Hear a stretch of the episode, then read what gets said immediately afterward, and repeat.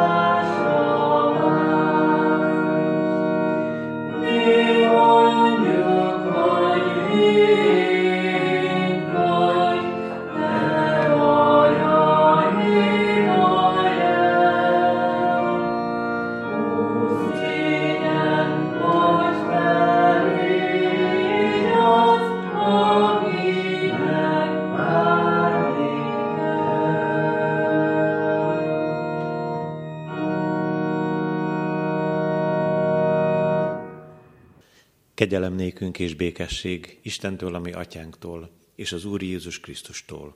Amen. Hallgassuk, szeretett testvérek, Istenünk igéjét. János evangéliuma tizedik részének első tíz verséből szólít meg bennünket Urunk szent üzenete. Bizony, bizony mondom nektek, aki nem az ajtón megy be a juhok aklába, hanem másfelől hatol be, az tolvaj és rabló. De aki az ajtón megy be, az a juhok pásztora. Neki ajtót nyit az ajtóőr, és a juhok hallgatnak a hangjára, a maga juhait pedig nevükön szólítja és kivezeti. Amikor a maga juhait mind kivezeti, előttük jár, és a juhok követik, mert ismerik a hangját. Idegent pedig nem követnek, hanem elfutnak tőle, mert az idegenek hangját nem ismerik. Ezt a példázatot mondta nekik Jézus, de ők nem értették, mit jelent, amit mondott nekik. Jézus tehát így szólt hozzájuk. Bizony, bizony, mondom nektek, én vagyok a juhok ajtaja. Aki én előttem jött, mind tolvaj és rabló, de a juhok nem is hallgattak rájuk. Én vagyok az ajtó. Ha valaki rajtam át megy be, az megtartatik, bejár és kijár, és legelőre talál. A tolvaj csak azért jön, hogy lopjon, öljön és pusztítson, én azért jöttem, hogy életük legyen, sőt, bőségben éljenek. A kegyelemnek Istene tegye megáldottá, szent igényének meghallgatását, szívünk befogadását és megtartását. Jöjjetek, hajtsuk meg fejünket az Úr előtt, imádkozzunk. Boldog és hálás szívvel magasztalunk téged, drága megváltó Úrunk, hogy kijöttél a menny dicsőségéből elénk, szegény, bűnös emberek elé. Nem is mögénk álltál, hanem előttünk jársz ezen a földön, azért, hogy figyelhessünk rád, hallgathassuk a te igédet. Olyan jó, hogy szent lelked, ereje és hatalma által, most is itt vagy közöttünk, ezért, ha figyelünk rád, nem tévedhetünk el. Bár bevalljuk neked, amikor lélekben királyi széked előtt megállunk, hogy sokszor bezáródtak a mi lelki füleink, és értelmetlenné vált a mi szívünk a sokféle okoskodás miatt, és eltévedtünk a te utadról. Olyan jó, hogy mégsem mondtál le rólunk, hanem felkerested a te népedet, felkerested nyájadat, mert mi a te néped vagyunk, a te juhocskáiddá lehettünk.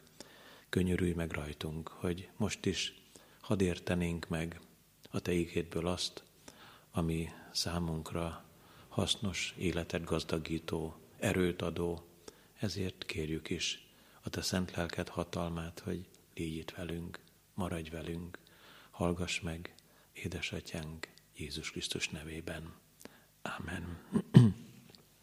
Igehallgatásra készülve a 215. énekünk harmadik versét énekeljük el.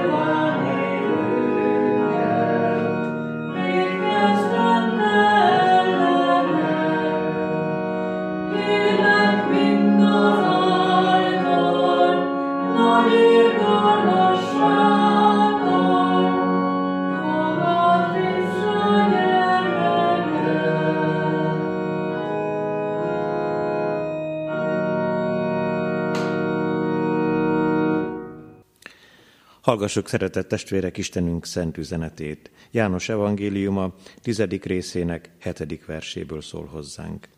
Jézus tehát így szólt hozzájuk, bizony, bizony, mondom nektek, én vagyok a juhok ajtaja.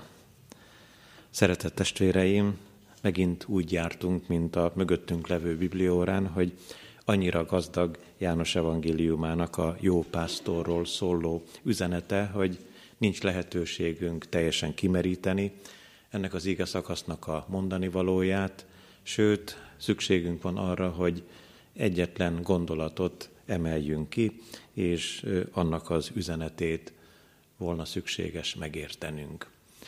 Az ajtók üzenete lesz előttünk a mai délelőttön, és amikor erre gondolunk, hogy milyen szerepe van az ajtónak, földi viszonylatainkban, emberi életünkben nagyon sokféle gondolat juthat eszünkbe. Amikor bezárt ajtókról, vagy összetört ajtókról szólal meg Isten igéje, akkor az összetört szívünk is, és a bezárt szívünk is, a keményé vált szívünk is megjelenik lelki szemeink előtt. Nem is szeretnénk most bevezetőben túl sokat elmondani arról, hogy milyen és hányféle ajtóval, ajtókkal találkozunk a mindennapjainkban, hanem rögtön tekintsük is meg azt a három gondolatot, amelyből meg szeretné gazdagítani az Úr az ő lelke által a mai üzenetet. Az első gondolatban a te ajtódról fogunk szólni. A második üzenetben az idegen ajtókról. És a harmadik gondolatban pedig idézzük a felolvasott igeverset, amit az Úr Jézus mondott önmagáról, én vagyok a juhok ajtaja. Először tehát a te ajtód. A te ajtód, szeretett testvérem, nagyon sokféle lehet. Természetesen a te ajtód mellett ott van az én ajtóm is.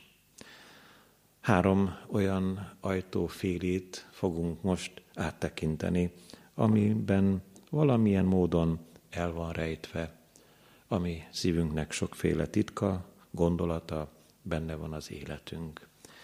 Létezik olyan ajtó, ami soha nincs bezárva. Soha senki, és semmi előtt nem helyezünk igazi kulcsot, reteszt abba az árba, amit bizony egyszer, kétszer vagy többször is nagyon erősen, szorosan be kellene zárnunk. Te is lehet, testvérem, hogy incselkedel mindenféle hamis gondolattal, és barátkozol olyan személyekkel, emberekkel, akik nem az Úr útján járnak veled, vagy nem az Úr útjára vezetnek téged, hanem gonosz gondolatokkal, szeretetlenségre, irítségre, gorombaságra, kegyetlenségre akarják indítani a te szívedet. Incselkedsz a sátánnal, mert ezek mögött ott van Isten és az emberek ellensége, az örök gonosz, aki nem akarja, hogy az emberek higgyenek és üdvözüljenek. Így jól vigyázz hát, amikor tárva nyitva hagyod a te szívednek az ajtaját minden és mindenki előtt, az életedbe, sőt az örök életedbe kerülhet. Nézhetünk egy másik típusú ajtót. Lehet, hogy pont fordítva van, mint amit eddig elmondtunk, bezárkózol mindenki elől. És bezárod magad mindentől, elzárod magad mindentől. Talán egy picikét ez a mostani helyzet illusztrálja leginkább. Úgy szeretnénk megvédeni magunkat a vírustól, a szóban forgó félelmetes betegségtől, hogy bezárkózunk a mi kis otthonainkba, visszahúzódunk a szeretteink szűk kis közösségébe, őket is figyelmeztetjük, hogy ne menjenek sehová, hogy nehogy valamilyen baj történjen. Ezt jól tesszük. Ugyanakkor, ha lelkileg zárkózunk be, akkor sok mindenről lemaradunk. Azt mondjuk ugyan, hogy így semmi baj nem történhet velünk, nem találkozunk olyan emberekkel, akik sértegetnek, akik szeretetlenül viselkednek velünk szemben, elég ápolnunk, gondoznunk, őriznünk a magunk is életét. Ugyanakkor, ha ezt tesszük, megtörténhet az is velünk, hogy akiket szeretünk, akik a legközelebb állnak hozzánk, a szeretteink, a családunk tagjai, azt ismerik fel, hogy nem csak a külvilág, hanem ő előttük is bezáródott az életünk. És most, amikor a házasság hete utolsó napja van, talán annyit hozzátehetünk ehhez, hogy a bezárt és önző szívek miatt bomlik fel sok-sok házasság. Legutoljára ezt hallottam, nem tudom, hogy teljesen így van-e, minden második házasság egy idő után felbomlik. De volna egy harmadik lehetőség, amikor a te ajtódról és az én ajtómról ezek felől gondolkodunk, ha együtt megértenénk, mi az igazi feladata az ajtónak.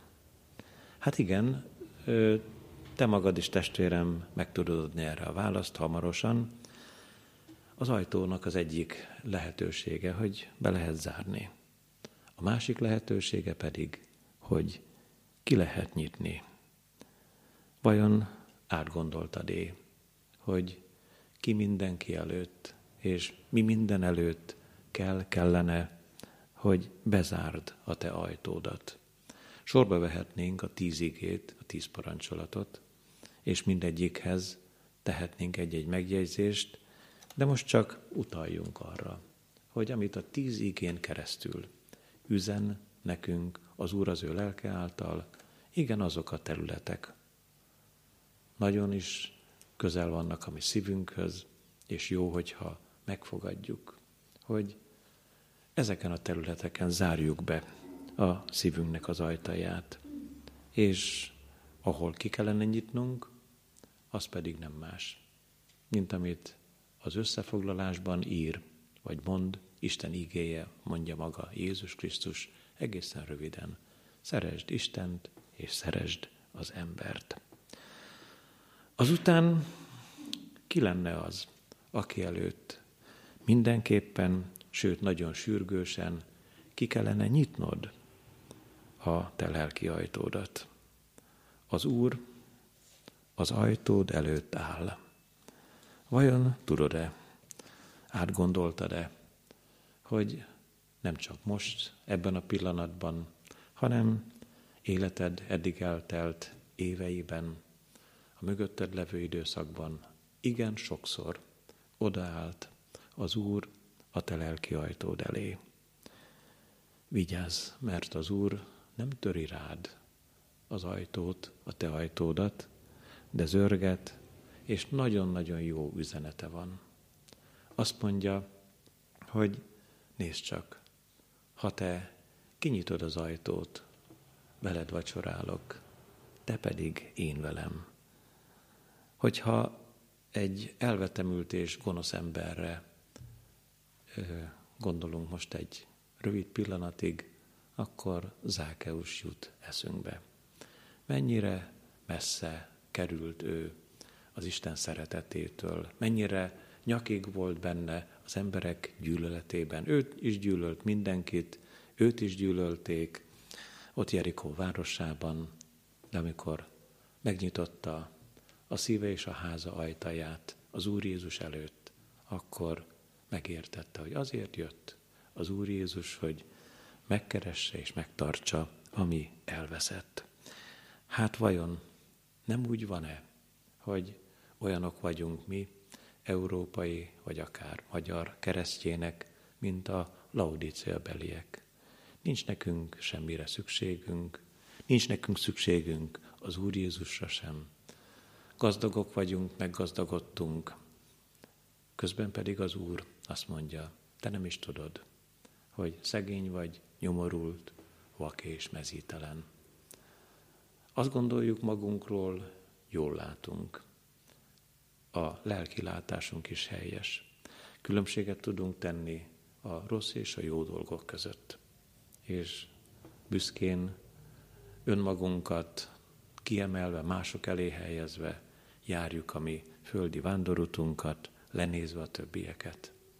Az Úr odáll a te ajtód elé, és azt mondja, hogy nézd csak, akit én szeretek, megfeddem és megfenyítem, igyekez tehát és térj meg.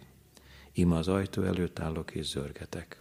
Ha valaki meghallja a hangomat, és kinyitja az ajtót, bemegyek ahhoz, és vele vacsorálok, ő pedig én velem. Mi a legnagyobb baj? Miért nehéz nekünk megnyitni az ajtónkat? A laudíciaiaknak, meg nekünk is.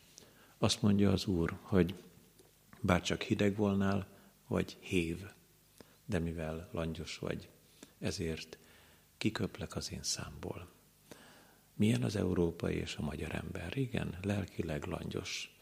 Nem gyűlöli és nem utasítja el az örökkévalót, benne van a kultúrájában, gyermekségétől fogva hallja, hogy kicsoda Isten, milyen módon teremtette meg a világot, és hall Jézus Krisztus személyéről is, de különösebben nem érdekli.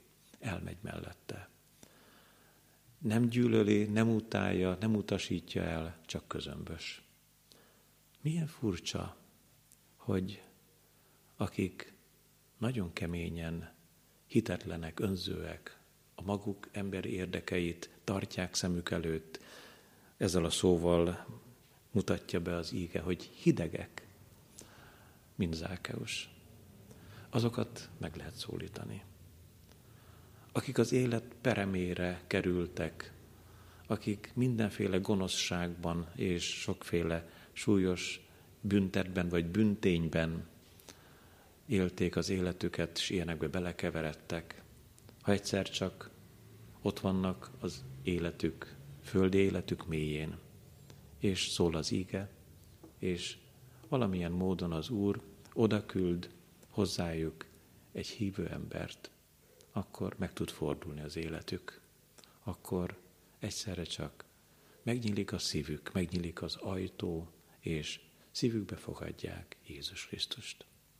De azt is mondja az Úr, hogy bár csak hív volnál, bár csak megtért szíved lenne, az én szolgálatomban állnál, hirdetnéd a mennyei országról való jó hírt, akivel csak találkozol, aki melletted él, hadd ismerné meg a te mosolyodról, a te szavaidból, hogy én vagyok a juhoknak az ajtaja. Ez jelenti megtöltekezve lenni a Szentlélek örömével és az Úr szeretetével. De vajon a közömbösség hova visz? Amikor se nem tagad, és nem is örül, amikor nem utasít el, de ugyanakkor nem is indul el az Úr útján az európai vagy magyar ember. Vigyázzunk hát magunkra, amikor a mi ajtónkról, a te ajtódról és az enyémről enged gondolkodóba Isten szent lelke, Isten igéje. A második üzenetben az idegen ajtókról fogunk elmondani néhány gondolatot. Ezek is sokfélék. Vannak ijesztő ajtók. Gyermekkoromnak az egyik eseménye jut eszembe, nem lehetetlen, hogy sok évvel ezelőtt talán már elmondtam ezt a velem megtörtént eseményt. Olyan 10-11 éves kisfiú lehettem, amikor az édesanyám elküldött engem egy nagy csomaggal egy kismamához, akinek már megszületett a gyermeke, tanítónéni volt az iskolában, és hát az édesanyám küldött neki úgynevezett komatálat. Akkoriban is gyakorlat volt ez, úgy hallottam, hogy kezd visszajönni ma is, hogy ha egy kismamának megszületik a gyermeke, akkor akik szeretik őt, komatálat visznek. Hát én vittem. Igen, nem csak, hogy egy ijesztő és hatalmas nagy kutya fogadott engemet ott a, a bejárati ajtóban, akkor még nem volt ilyen villancsengő, meg egyebek, sőt észrevettem, hogy belül van egy, re, egy retesz az ajtón. Aztán a retesz nyitva van. A kutyának éppen csak meg kellett volna billenteni a bejárati ajtót a kerítésen, és már is szemtől szembe találkozunk. Hát nagyon kapaszkodva a felső retesztén gyorsan a helyére toltam. És akkor hosszú-hosszú időn keresztül kiabáltam a tanítónéninek, amíg aztán kijött a férj és átvette a komatálat. Hát ez egy kapu volt, egy ajtó, számomra félelmetes és idegen. Sok-sok idegen ajtó jelenik meg az életünkben, ami felnőtteket is és erőseket is egyszer-egyszer megijeszt. Aztán vannak olyan ajtók, amelyek hívogatóak, hívogatnak hamis ígéretekkel. Ezeknek az ajtóknak mindig van nyitva tartásuk. Ha éjszaka szeretne valaki bemenni ezeken az ajtókon, akkor is mehet. És különösen is a nagyvárosoknak vannak ilyen ajtói, és ha te is, testvérem, bemégy, akkor tragédia lehet belőle. Lehet belőle alkoholizmus, hajléktalanság, halál. Gondoljunk csak a tékozló fiú történetének a részletére, amikor már ő nagyon sokféle ajtót, ilyen éjszakai ajtókat is végigjárt, és egyszerre csak ott van a disznók vájújánál, és azt mondja, az én atyámnak házában milyen sok béres bővölködik kenyérben, én pedig itt éhen halok, éhen halok, azaz meghalok. Akkor döntötte el, hogy hazamegy. Ezektől a hívogató ajtóktól, meg nem baj, ha az idegen ajtóktól is tartózkodunk, és kikerüljük őket.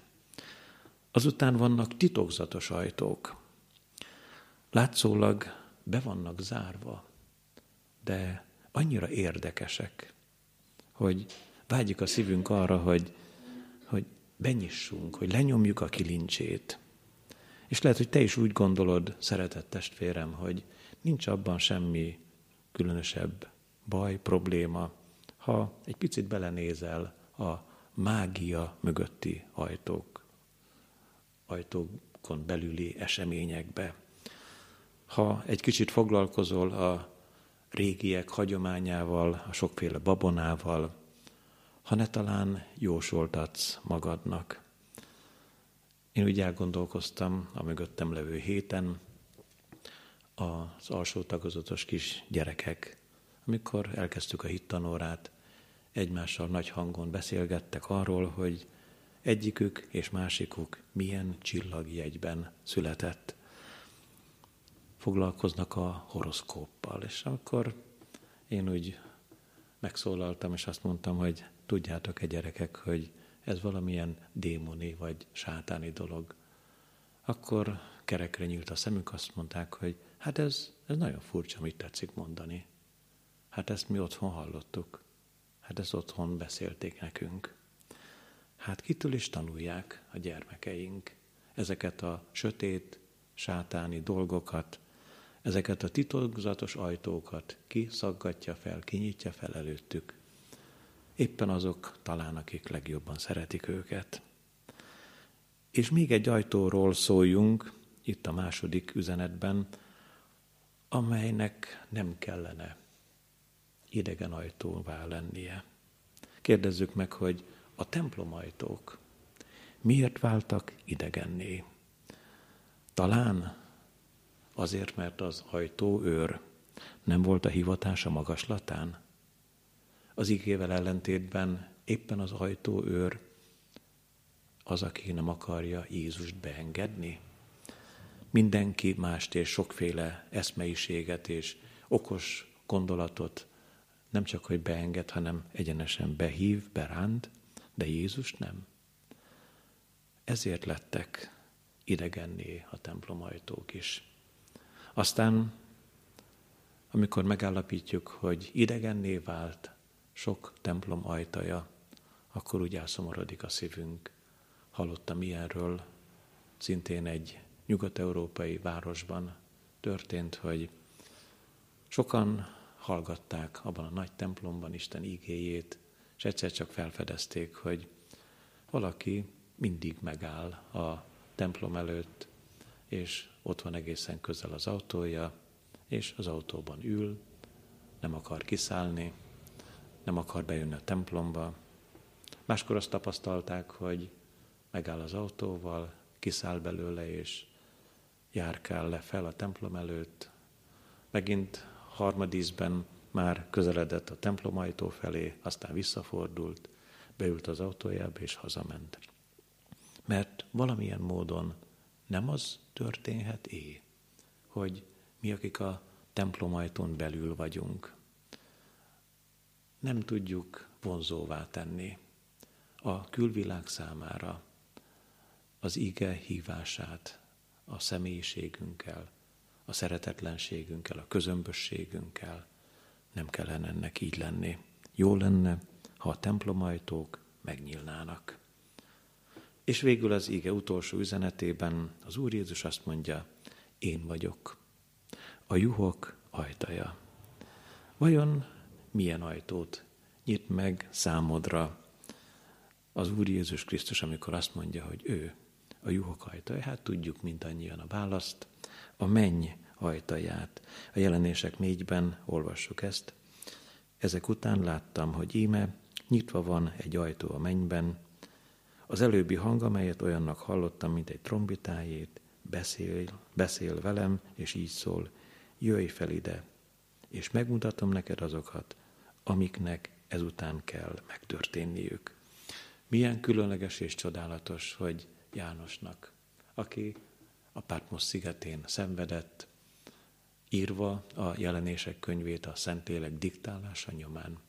Egyszerre csak feltárult nem a menny ajtaja csak, hanem a menny ajtaján belül még egy ajtó, egy trónterem, a mennyei trónterem.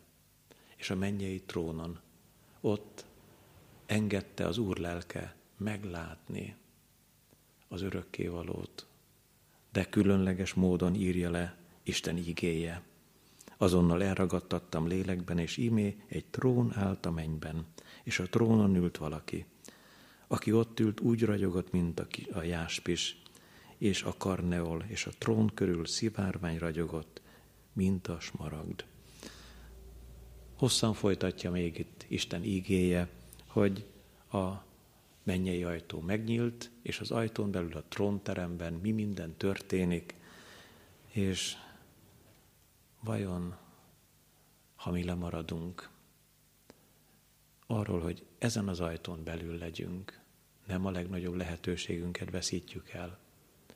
Sokféle ajtót nyitogathatunk, feszegethetünk, be is juthatunk ezen a földön egymás után, olyan ajtókon is, amelyeken mások talán soha nem érnének célt, de hogyha a legcsodálatosabb ajtón nem jutunk be, akkor magunk ellen vétünk.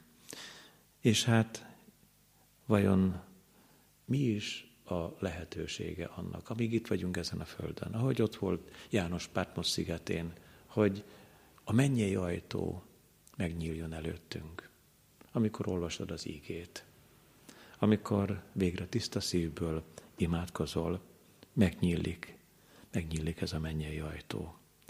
És hogyan is írja az evangéliumban szintén János, olyan drága, megváltó Urunk van nekünk, aki a juhoknak ajtai, és most egy mondatban azért mégiscsak utalunk rá, hogy ő a jó pásztor, aki előttünk jár. És bemehetünk, és kijöhetünk. Ezt írja az Isten igéje János evangéliumában. Milyen jó, hogy amikor mi az Úr lelke által imádságban, igeolvasásban, igehallgatásban töltekezünk, akkor egyszer eljön az ideje annak, hogy ki is jöhetünk. Kijöhetünk valakihez, akinek elmondhatjuk, jó az Úr útján járni. Jó, hogyha mi szívünk megnyílik ő előtte.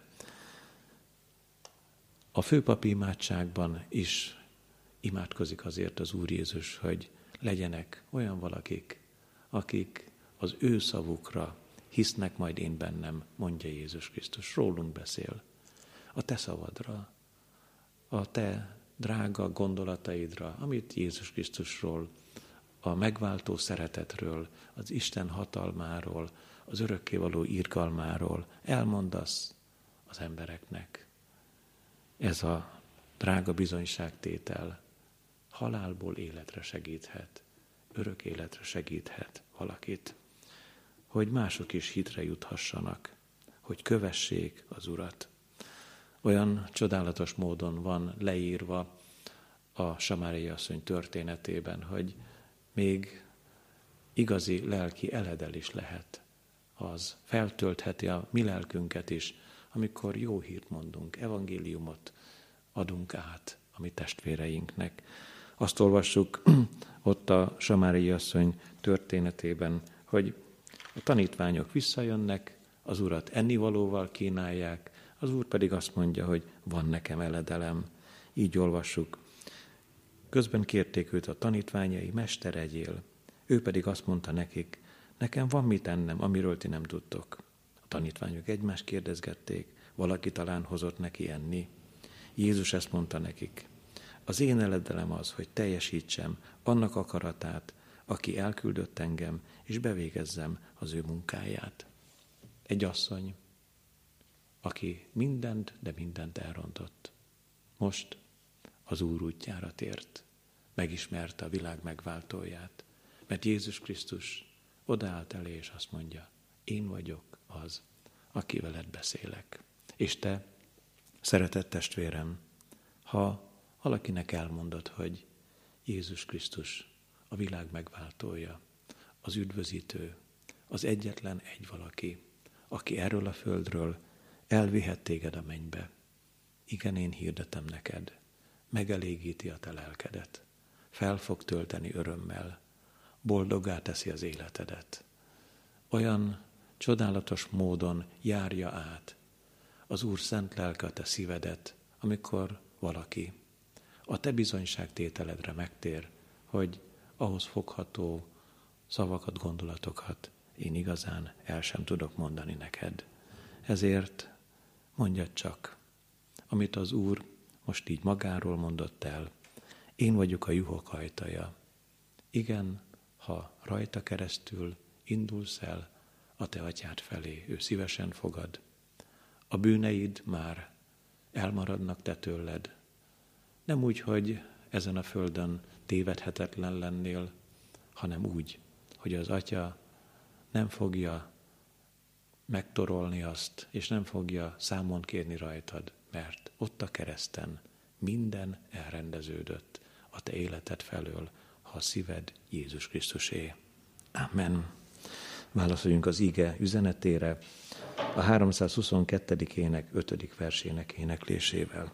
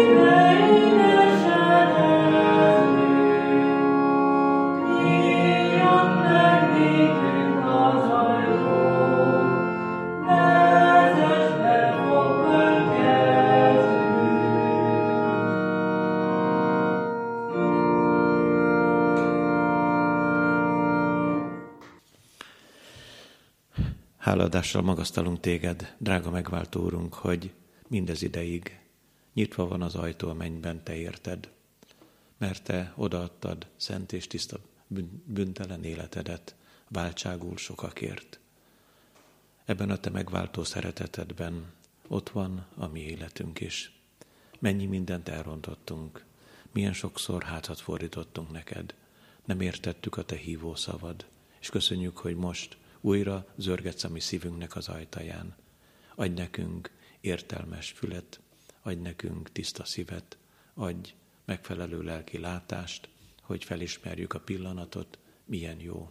Veled elindulni, rád hallgatni, gyönyörködni a te ígéd üzenetében, Dicsőítünk azért, hogy a Te atyád elengedett erre a földre miértünk, mert nélküled bezárva maradt volna a menny. Olyan jó, hogy még bele is pillanthatunk a menny dicsőségébe. Mennyivel másabb az, mint ennek a földnek minden hamis ragyogása, és milyen szánalmas és szomorú az életünk nélküled, de te ránk tekintettél, megszántad az embert, és olyan jó, hogy ma is meg lehet ismerni téged, és tovább lehet adni az üzenetet rólad. Áld meg azokat, akik igazán keresnek téged. Ha betegségből, elesettségből, szenvedés, fájdalom során jutnak el hozzád, gyógyítsd meg az ő szívüket, ne csak testileg, hanem lelkileg is, és őrizd meg őket magadnak. Hogyha elkeseredésből, reménytelenségből, vigasztalanságból, gyászból találnak oda te hozzád, úgy nyílik meg az ő szívüknek az ajtaja, akkor adj nekik belső csöndességet, tőled való békességet, hiszen te a te békességedet nem úgy adod, ahogyan világ, ahogyan a világ adja, ezért nekünk nem kell elcsüggednünk, és nem kell elkeserednünk. És hogyha a magunk csendes életútján állítasz meg bennünket, azt is igen-igen köszönjük neked, Urunk, hogy most már veled mehetünk tovább. De arra is kérünk, hogy ne engedj el, és ne engedd, hogy mi véglegesen hátat fordítsunk neked, hogy a mi szívünk ne vádoljon azon a napon, amikor ítélőszéked előtt kell megállnunk, hanem hadd legyünk már most egészen a tiéd, benned boldogok, téged dicsőítők, neved magasztalói. Köszönjük, hogy egybe gyülekezhettünk most ilyen módon, hogy ha nem is látjuk egymást, és nem tudjuk testvéri szívvel köszönteni a közösségben a megjelenteket, te áldj meg bennünket mégis az ige megértésében, meghallásában és megélésében. Hallgass meg, drága atyánk, szent lelked ereje által. Amen. Együtt mondjuk el az Úr Jézus imádságát. Mi atyánk, aki a mennyekben vagy, szenteltessék meg a te neved, jöjjön el a te országod, legyen meg a te akaratod, amint a mennyben, úgy a földön is. Minden napi kenyerünket add meg nékünk ma, és bocsáss meg védkeinket, miképpen mi is megbocsátunk az ellenünk védkezőknek, és ne vigy minket kísértésbe, de szabadíts meg a gonosztól, mert tiéd az ország, a hatalom és a dicsőség mindörökké. Amen. Befejezésül a 457. dicséret második és harmadik versét énekeljük el.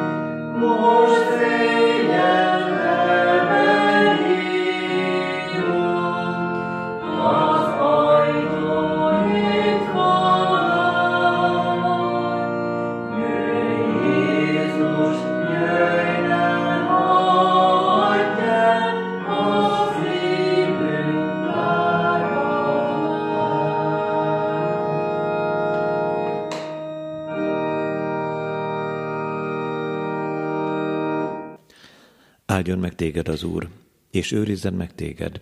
Ragyogtassa rád orcáját az Úr, és könyörüljön rajtad. Fordítsa feléd orcáját az Úr, és adjon neked békességet. Amen.